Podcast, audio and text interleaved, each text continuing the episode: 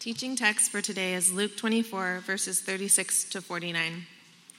While they were still talking about this, Jesus himself stood among them and said to them, Peace be with you. They were startled and frightened, thinking they saw a ghost. He said to them, Why are you troubled, and why do doubts rise in your minds? Look at my hands and my feet. It is I myself. Touch me and see. A ghost does not have flesh and bones, as you see I have. When he had said this, he showed them his hands and feet.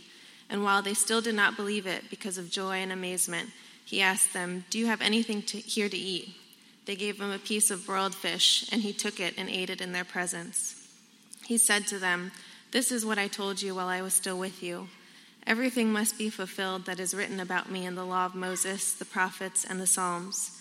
Then he opened their minds so they could understand the scriptures. He told them, This is what is written The Messiah will suffer and rise from the dead on the third day and repentance for the forgiveness of sins will be preached in his name to all nations, beginning at Jerusalem.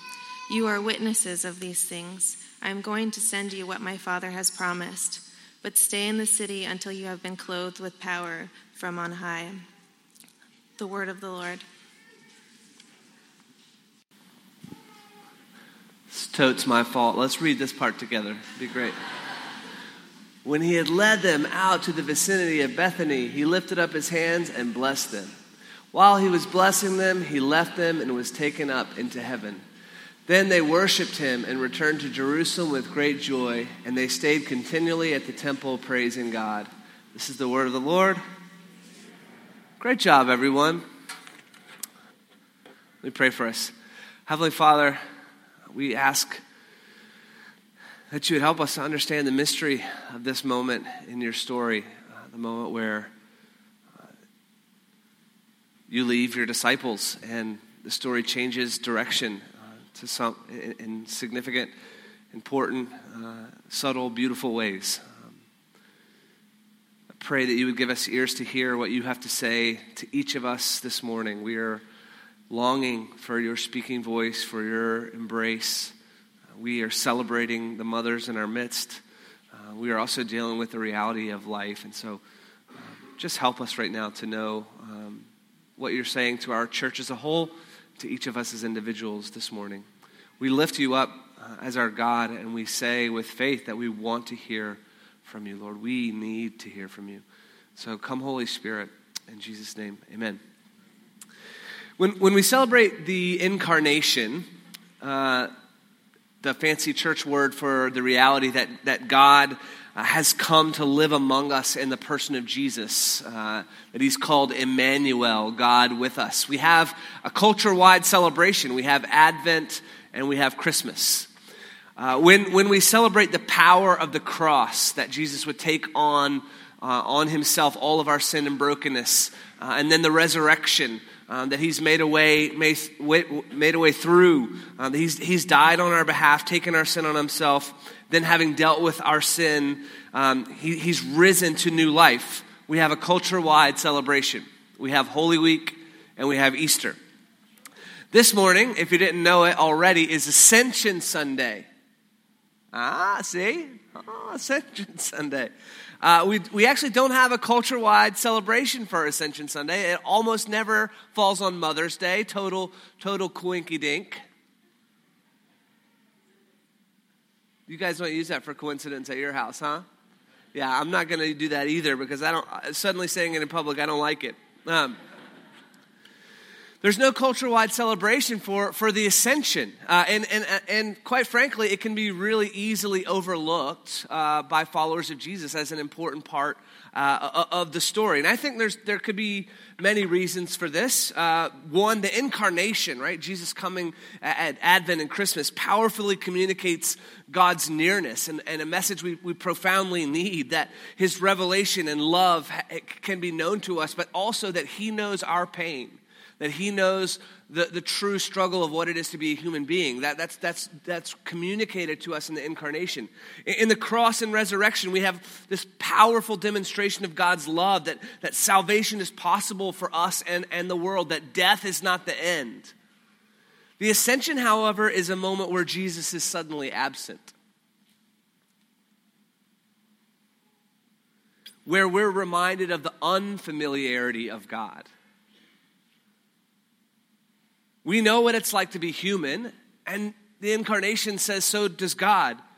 We know what it's like to face the reality of death, and so so does God. And the good news is that He's made a way made, th- made a way through for us, but we don't know at all what it's like to ascend back to the throne of heaven. no category for that. We don't know at all what it would be like to carry God's sovereignty. What does it mean for God to be this, powerful being, somehow in cr- control of the universe, this loving being, and yet we still wrestle with the dark and the light, the, the, the beauty and the pain, the joy and the agony of, of life. We don't know what it would be like to carry sovereignty of that kind because there's so much in our world that's outside of our control. And there are, there are times we must be honest that we, we despise any sense of God's absence. Almost like the ascension is something that we can hold against Him. You aren't here in the way we really long and want for you to be here.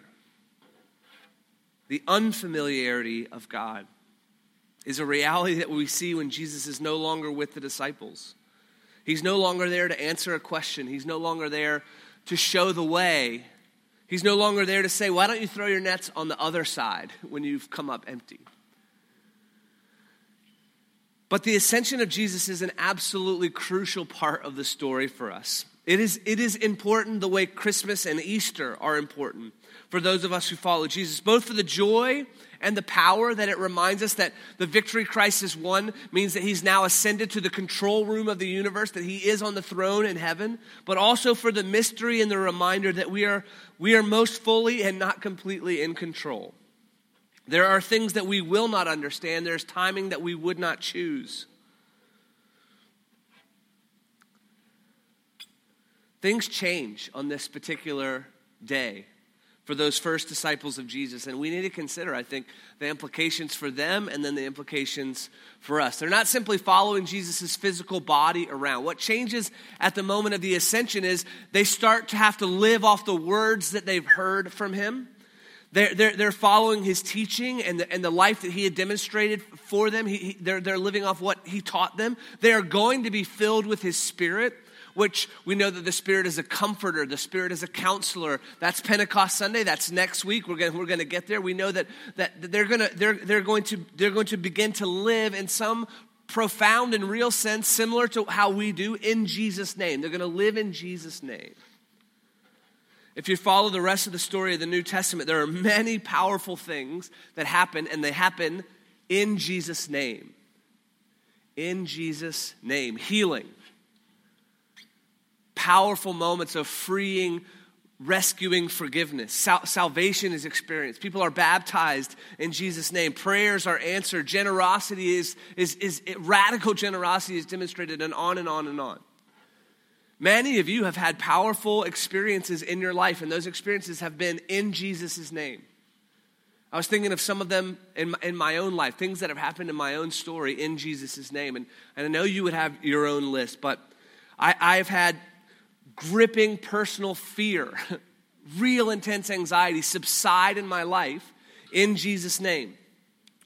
I had prayer over my mother one time. We were, um, she, she was suffering from powerful, uh, uh, profound altitude sickness in the Himalayan mountains. She was so sick that we were, our group was worried uh, if we were going to need to uh, rush her to, to a doctor, and there, were no, uh, there, were no, there was really no place to rush her. Um, and after group prayer in Jesus' name, the next morning she was, she was totally better. And we were relieved. I, have stood uh, with my friend uh, in, in the intensive care unit, and the doctors, he'd been in a coma for seven days, and now hospice had been called. The doctor said, There's nothing more we can do, um, and we're just going to prepare for this to be the end. Hospice is on the way. We went in, and uh, I stood there, and anointed him with oil with a friend, and in faith we just prayed, Come forth, like Jesus did for Lazarus. Come forth, come forth in Jesus' name. I went outside to call my wife and tell her that I'm, I'm sorry, it's not gonna, like, I was, it's, it's, it's over. And while I was in there, he woke up, while I was on the phone, he woke up. And, and, um, and, and the guy who woke up, his wife posted on Facebook. So I'm telling my wife it's over. And she's like, no, Facebook says he just woke up. I'm like, I'm jogging back to the hospital. I'm like, I'm just in the courtyard. What happened? I've also prayed for my father in Jesus' name. He had a heart attack on a Wednesday night.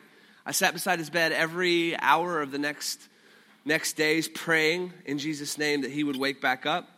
And on Sunday, he died. Many of you know what it's like to pray for a miracle in Jesus' name and the miracle not to come.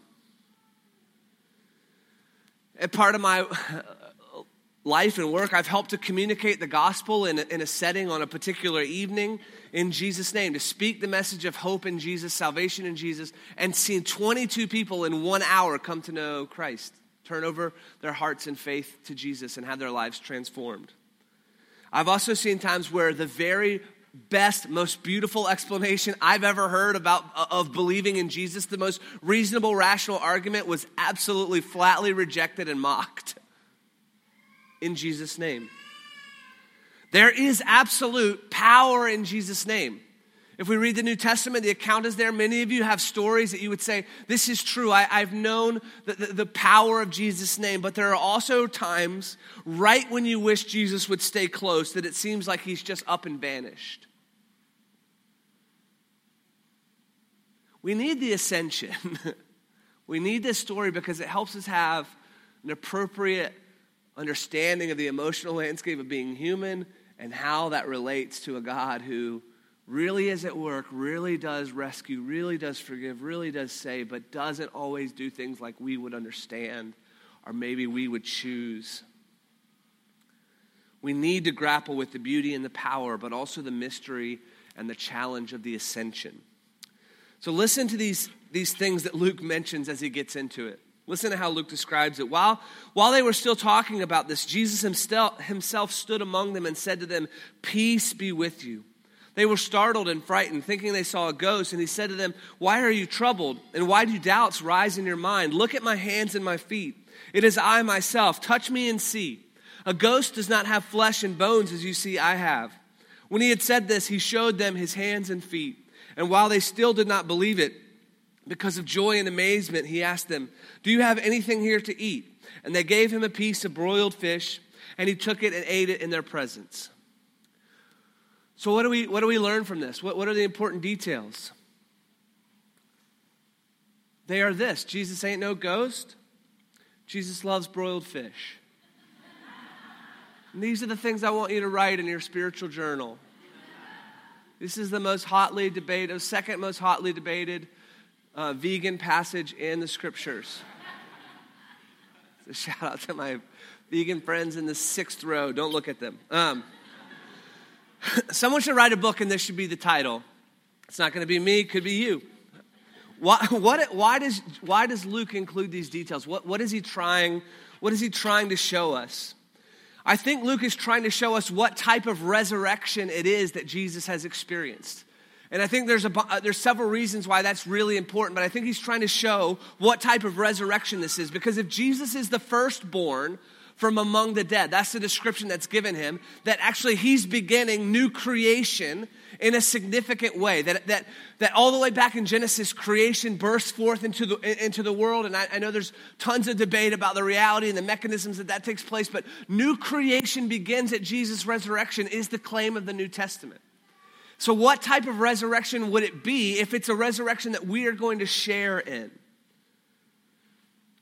First of all, Jesus is not a disembodied spirit. That's actually really important. Jesus is not a ghost. He's, he's going to send a ghost if you're looking for a weird part of the Christian story. He's not a ghost, he's going to send a ghost. The ghost is going to come, the Holy Ghost, and literally fill us with the Spirit of Christ and make possible all the things that he talked about. But when Jesus resurrects from the dead, he's not a disembodied spirit. And that apparently is a very important detail to Luke, and I think should be a very important detail for us. Jesus still has distinguishing marks from his life before. He bears the marks of, of his own death, and he does, in this instant, eat fish. I like how N.T. Wright helps us understand this. This is one of the most, you know, renowned, foremost New Testament theologians alive today. Here's what he says People often think that resurrection simply means life after death or going to heaven. But in the Jewish world of the first century, it meant a new embodied life in God's new world. A life after life after death, if you like. But the new body, which will be given at the end, is not identical to the previous one. In an act of new creation, parallel only to the original creation itself, God will make a new type of material, no longer subject to death, out of the old one. In Jesus' case, of course, this happened right away without his original body decaying, so that the new body was actually the, the transformation of the old one. For the rest of us whose bodies will decay and whose bones may well be burnt, it will take a complete act of new creation. The new body, and this is the point, will belong in both the dimensions of, God world, of God's world, in both heaven and earth. What type of resurrection are we talking about? N.T. Wright has spent much of his career trying to, to help uh, correct this often communicated misconception that Christians have about our future hope. We are not looking, I'll say, I'll say this again, we are not looking to be whisked away to a happy spirit world as our final hope. That's not the Christian hope of resurrection, to be whisked away to an eternal choir practice on a cloud as a disembodied spirit. We, we are going to be resurrected in a body.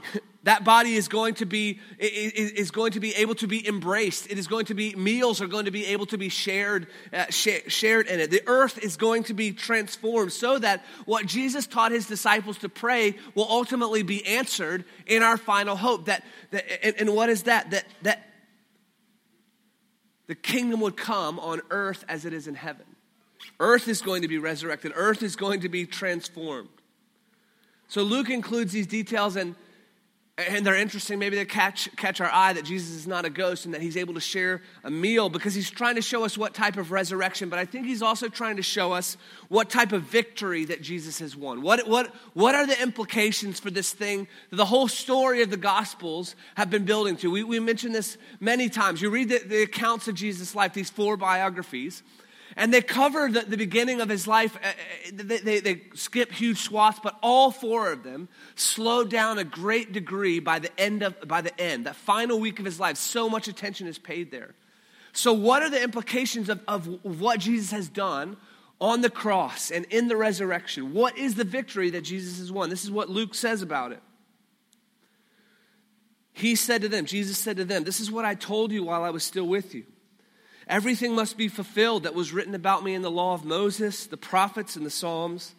Then he opened their minds so they could understand the scriptures. He told them, This is what is written the Messiah will suffer and rise from the dead on the third day, and repentance for the forgiveness of sins will be preached in, in his name to all nations, beginning at Jerusalem. You are witnesses of these things. I am going to send you what my Father has promised, but stay in the city until you have been clothed with power from on high. In just a few short descriptions, we begin to see the scope of the victory that Jesus has won through the cross and through the resurrection. We're not going to spend so much time on each of these, but I just want to list them. I'm going to, I'm not, they're not even on the screen. I'm just going to say them out to you because I want you to see sort of the reach and the width and the depth of the victory that Jesus wins and, and the different elements of it that are, that are mentioned here. First of all, this is a victory that's connected all the way back to the beginning. Jesus mentioned what, what, was, what was said in the Torah, what was said in the prophets, what was said in the prayer book of Israel. All these things are pointing to something. This has been a part of God's heart and God's plan from the very beginning. Whatever victory Jesus just won, it's connected all the way back to what God has been wanting to do, planning to do, hoping to do, and doing since the very beginning of creation and then especially since the fall. It's a victory that's connected all the way back. It's not just a triumphalist victory, it is a victory that takes into account suffering and death.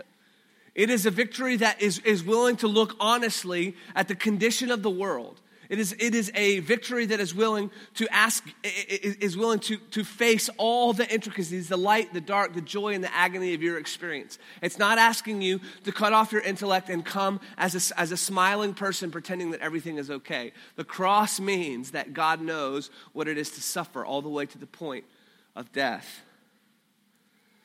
It's a victory that goes all the way back. It's a victory that takes into account suffering and death, but it's also a victory for forgiveness. It's a victory for forgiveness. What, what kind of world is it? What kind of relationship, one to one or all of us to one another do we have if there's no forgiveness? It's the highest authority in the world, and we're going to see in the ascension Jesus going back to that place of the highest authority in the world. If the highest authority in the world can say to you, You're forgiven, you're clean, you're healed, none of what you've ever done or will do is going to be held against you in, in a final and fundamental way because of what Jesus has done on the cross. That's a victory for forgiveness. That means a way of relating to one another has broken into the world where we don't have to consider each other just by our performances or just by our records it means there's a possibility that even in, the, in their worst, most trapped moments, that we can be set free, that we can be forgiven. But it's also a victory that we can share in. It's not just a victory for some other people out there who really stick to the path. It's a victory that moves forward by grace. And so, whether you're the thief on the cross and you have nothing to show except desperation, or you're the, pie, you're the, you're the Mother Teresa that's been pouring out her heart for the poorest of the poor in Calcutta for her entire life, all, all, all of us have a share in this, in this victory. It's open to us because it's on the account of who Jesus is.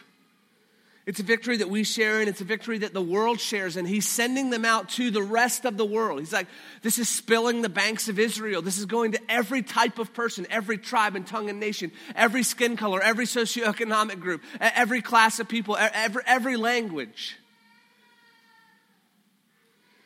And it's a victory full of God's Spirit. We're not gonna, I don't know spoilers for Pentecost, but guys, Holy Spirit on the way here, actually. The scope of the victory of Jesus is staggering. And this description pushes the boundaries of our imagination out to take it in.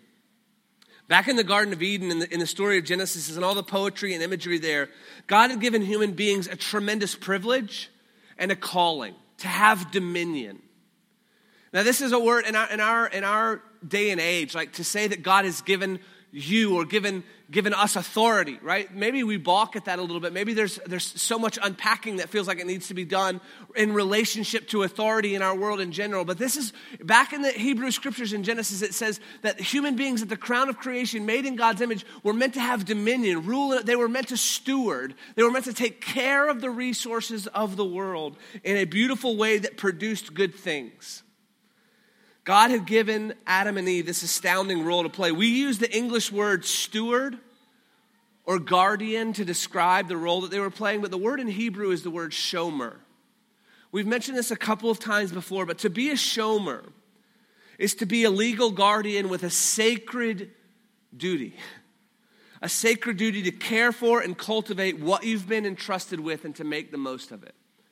The rabbis debate this word shomer and, and give each other different situations in which someone will be entrusted with this role as a guardian to, to, to take what you've been given and to, to, to care for it and to make it better, to cultivate its goodness. God says, Be fruitful and multiply, fill the earth and subdue it. To be a shomer of the world is to care for the world, to represent God in the world, to take the natural resources given by God time, soil, to make music, to make sound, to make, to, to, make, to make cities, to make gardens. One of my favorite authors, Mark Sayers, he recounts the story of, of, of old rabbis um, getting together and debating what a shomer should do in this situation. He's been entrusted with a basket of apples. I want you to care for this basket of apples as a shomer, to take it, to cultivate it, to nurture it, to make sure that, that good comes from it. And the apples start to go bad before the friend returns. So the rabbis debate what should be done. They go back and they consult the scriptures and they sort of toil with one another in conversation. After much debate and consulting the scriptures, the rabbis decide to turn the apples into applesauce instead of letting them rot. Solid answer. Write that down if you're a shomer and you're ever in that situation. That's what you do, okay? It's been debated. Right? In just a small example, we begin to get the sense of our larger calling as, as these re- as representatives of God, entrusted with, with this shomer responsibility, entrusted with, with dominion, entrusted as guardians, as stewards. That authority was lost in the fall. That's what happens. It's one of the tragedies in the garden. That that authority was, we, we, we stumbled and gave it away. And a huge part of the victory of Jesus is that he has recovered the authority of the shomer and given it back to us. He has recovered the dominion, recovered the authority, and given it back to us so that we can, in His name, care for the world, for the people in the world, right? Not as, the, not as those over it, but as those entrusted in the, in, the, in the middle of it with our hands dirty and our hearts aching and our prayers being lifted up and, and sweat pouring down and taking care of one another.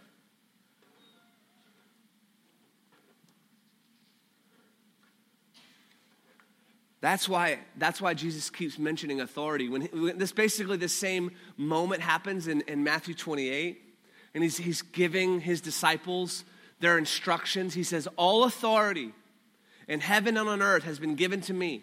Therefore, go.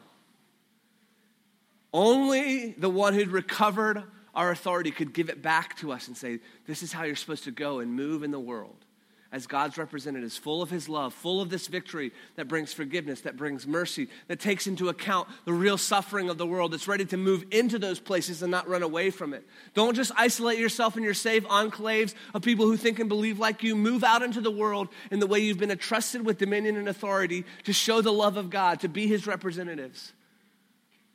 That's our high calling as a church. Trinity Grace Park Slope and, and the church down the street over this way, and the church down the street, and the church across the river. Our calling is to show what God's character and love looks like in the world, to be the shomers. There was a letter written to the church in Ephesus just a few years after this account ha- happened, and as the movement of Jesus is is growing up. And sometimes in the epistles, you'll get in just a few short sentences, or in this case, a prayer that's like a commentary on the thing Jesus said. And I want you to notice the role of authority in this, in this prayer, in, in, this, in the letter to the city church at Ephesus. I, I, I, we, we unpacked it last week how much Ephesus has an overlap to New York, to Brooklyn, but, but here it is. I pray that the eyes of your heart may be enlightened in order that you may know the hope to which he has called you the riches of his glorious inheritance in his holy people, and his incomparably great power to us who believe. That power is the same as the mighty stretch he exerted when he raised Christ from the dead and seated him at his right hand in the heavenly realms. So, pause. I know we're almost to the, to the key words here, but he's saying the same power that raised Jesus from the dead, Paul is praying that you might know that in your inner being by the Spirit far eh, eh, seated him in the heavenly realms, far above all rule, authority, power, and dominion, and every name that is invoked, not only in the present age, but also in the one to come. And God placed all things under his feet and appointed him to be head over everything for the church, which is his body, the fullness of him who fills everything in every way.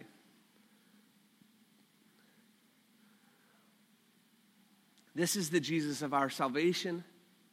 This is the Jesus that we are in union with by faith.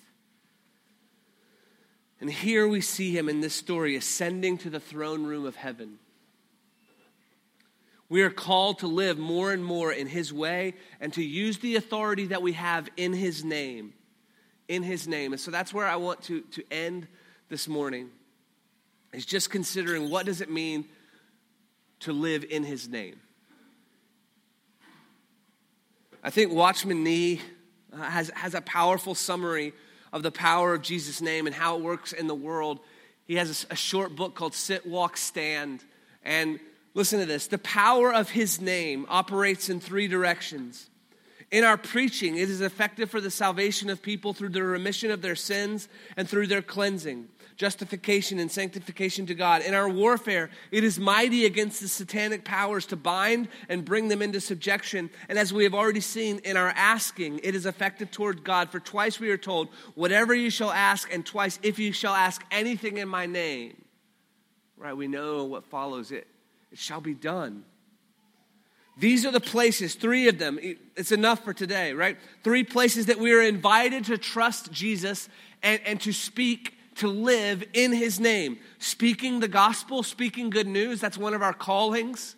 That's you're entrusted with authority in Jesus' name to speak good news. All the victory things that I mentioned earlier, the forgiveness, the mercy, the love, the salvation, the freedom that comes in his name. In your own spiritual struggle in our spiritual struggle in the world. We are meant to, to have that struggle in His name. And then finally, in asking God, in, in, in prayer. Let's just move through them very, very quickly. First, in speaking the gospel. I don't know who, who all gets, uh, it might be Francis of Assisi who gets this famous quote, right? Preach the gospel at all times, and if necessary, use words. You guys know this? Right? The thrust of that, of that, that, that idea is that you want your life to be full of actions that communicate the good news of Jesus, and that's helpful. But you can't read the New Testament and miss this emphasis. If you're going to speak the gospel at all times, totally use words. Like use, use them, keep using them. They're there. You're going to need them. Use words. That's my quote. Thank you, St. Francis. Of course, our life needs to, there needs to be integrity between our lips and our heart, between what we say and the actions of our body and the schedules of, of, of our week. But, but we, we're called to speak, speak forgiveness, speak hope, speak, speak love, speak the power of, of, of, of Jesus in Jesus' name. That's one of our, our high callings as a community. You have been given authority to do that. It's absolutely not just for those who are ordained among us and now have Britney Spears microphones. You're, you're called to speak the gospel and the power of it in Jesus' name. The text says, Jesus says, repentance for the forgiveness of sin will be preached in his name to all nations, beginning at Jerusalem. then he says, You are witnesses. We've mentioned this many times, like Christians across the ages, we take that you are witnesses, we turn it into prosecutors. You're prosecutors in my name. No, you're witnesses. What does that mean? That means if you've tasted mercy, share it. That means if, you know, if you've known forgiveness, communicate it. It means if you've seen the power of God's love, you can be someone who shares that. You can be someone who speaks the gospel. Let me tell you one of the greatest joys on earth it's to communicate the gospel of Jesus to someone and to have them respond. Not like, oh, they think like I think now. Not like, oh, our church got a little bit bigger by one. Oh, this person. No, it's to see someone experience the love that has embraced your life. It's to see someone experience the forgiveness and mercy, to be filled with His Spirit. It's one of the most beautiful things in the entire world. You know, it's part of the inheritance that all of you are meant for. You are meant to have that experience. You are meant to share in that great inheritance of the saints, to be those who are, who are speaking the power of the gospel in Jesus' name and seeing God, God bring fruit from that. Don't shortchange yourself the opportunity of, of, of representing that in the world. We speak the gospel. And then, second, we, we live in Jesus' name in our spiritual struggle. Do you know what it is to fight in Jesus' name? Right? And this is not to, to fight to fight others. This is to fight our own selfishness. This is to fight back against the brokenness and systemic injustice in our world. Uh, right? There's dramatic examples of, of, this, of this fighting. I have a few friends. I don't know if my time is, is, is going to come. I, you know, it's not, not something I'm looking forward to, but I've had a few friends who've been called in in situations where there was suspicion of someone being overtaken by demonic activity. I've, I've listened to those friends trembling, ready for the story to end, um, as they talked about the power that was present in Jesus' name to see someone who was actually really oppressed, really beyond their own control, experience freedom as people prayed over them and laid hands on them in Jesus' name. Those are dramatic examples, but there's more everyday examples for all of us.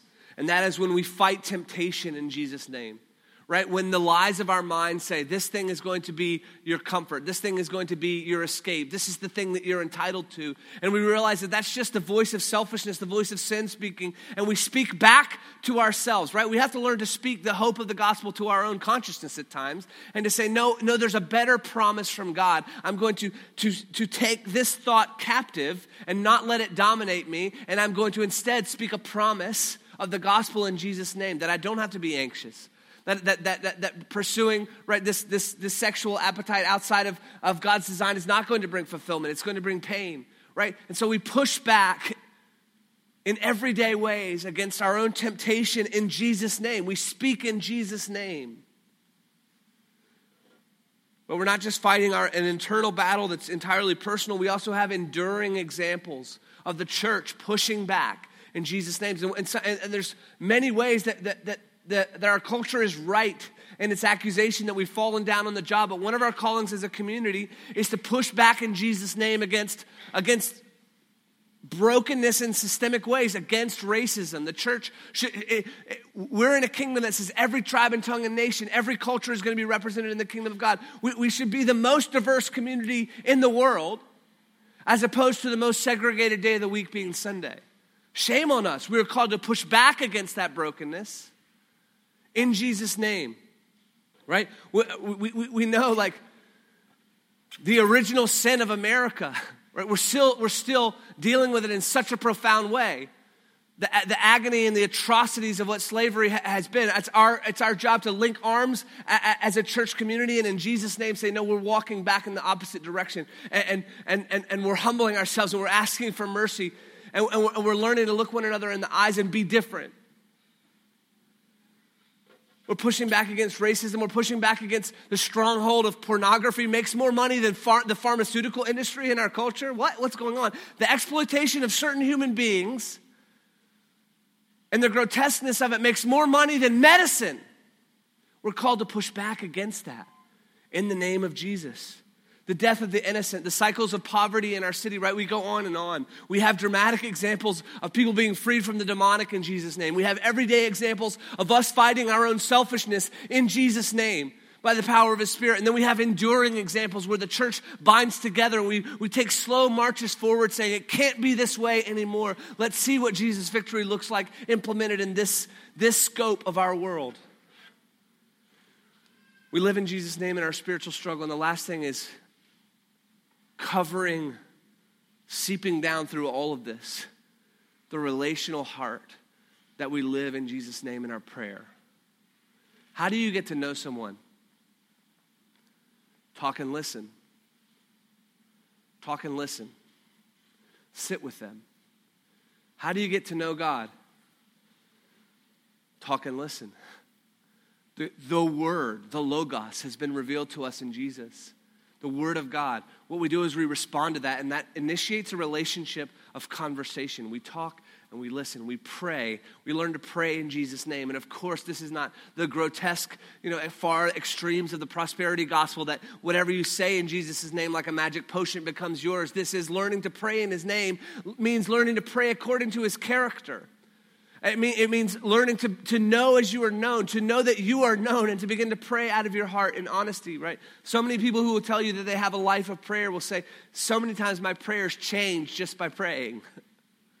my perspective of what I was even asking for, my outlook on the, on the situation was altered through the relational nature of conversation with God. We pray in Jesus' name, we pray in Jesus' character. We pray with faith in who Jesus is and what Jesus has done. We don't have a culture wide celebration for the ascension. It's a fluke that it fell on Mother's Day, but we love you, mothers. The ascension means that Jesus has risen from the dead, has won a substantial victory, and sits in the throne room of heaven. It certainly does not mean that everything is okay now or that all is right in the world. But it does mean that we are united to that Jesus who has won a victory, and he says, As the Father has sent me, so I am sending you. And N.T. Wright, one more time, says, The kingdom will come as the church, energized by the Spirit, goes into the world vulnerable, suffering, praising, praying, misunderstood, misjudged, vindicated, celebrating, always, as Paul puts it in one of his letters, bearing about in the body the dying of Jesus so that, in the na- so that the life of Jesus may also be manifest. What does that mean for us? We've just looked at three. We speak in his name. We speak the message of hope in Jesus. We speak in his name. We fight back against evil evil in ourselves and evil in our world, and we do it in His name and in His way, right? The message and the method have to match Jesus, right? This is why we, we, can't, just, we can't just be like, you know, you know the, the angry, vicious, selfish activist for good. we, the method and the message have to match.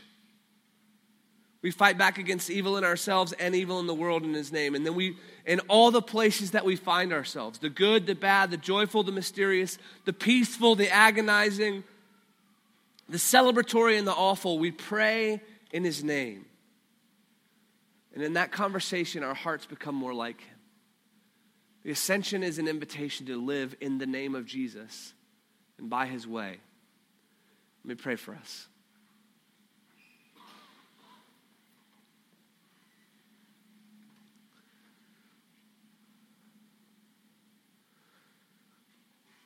Lord Jesus, we honor you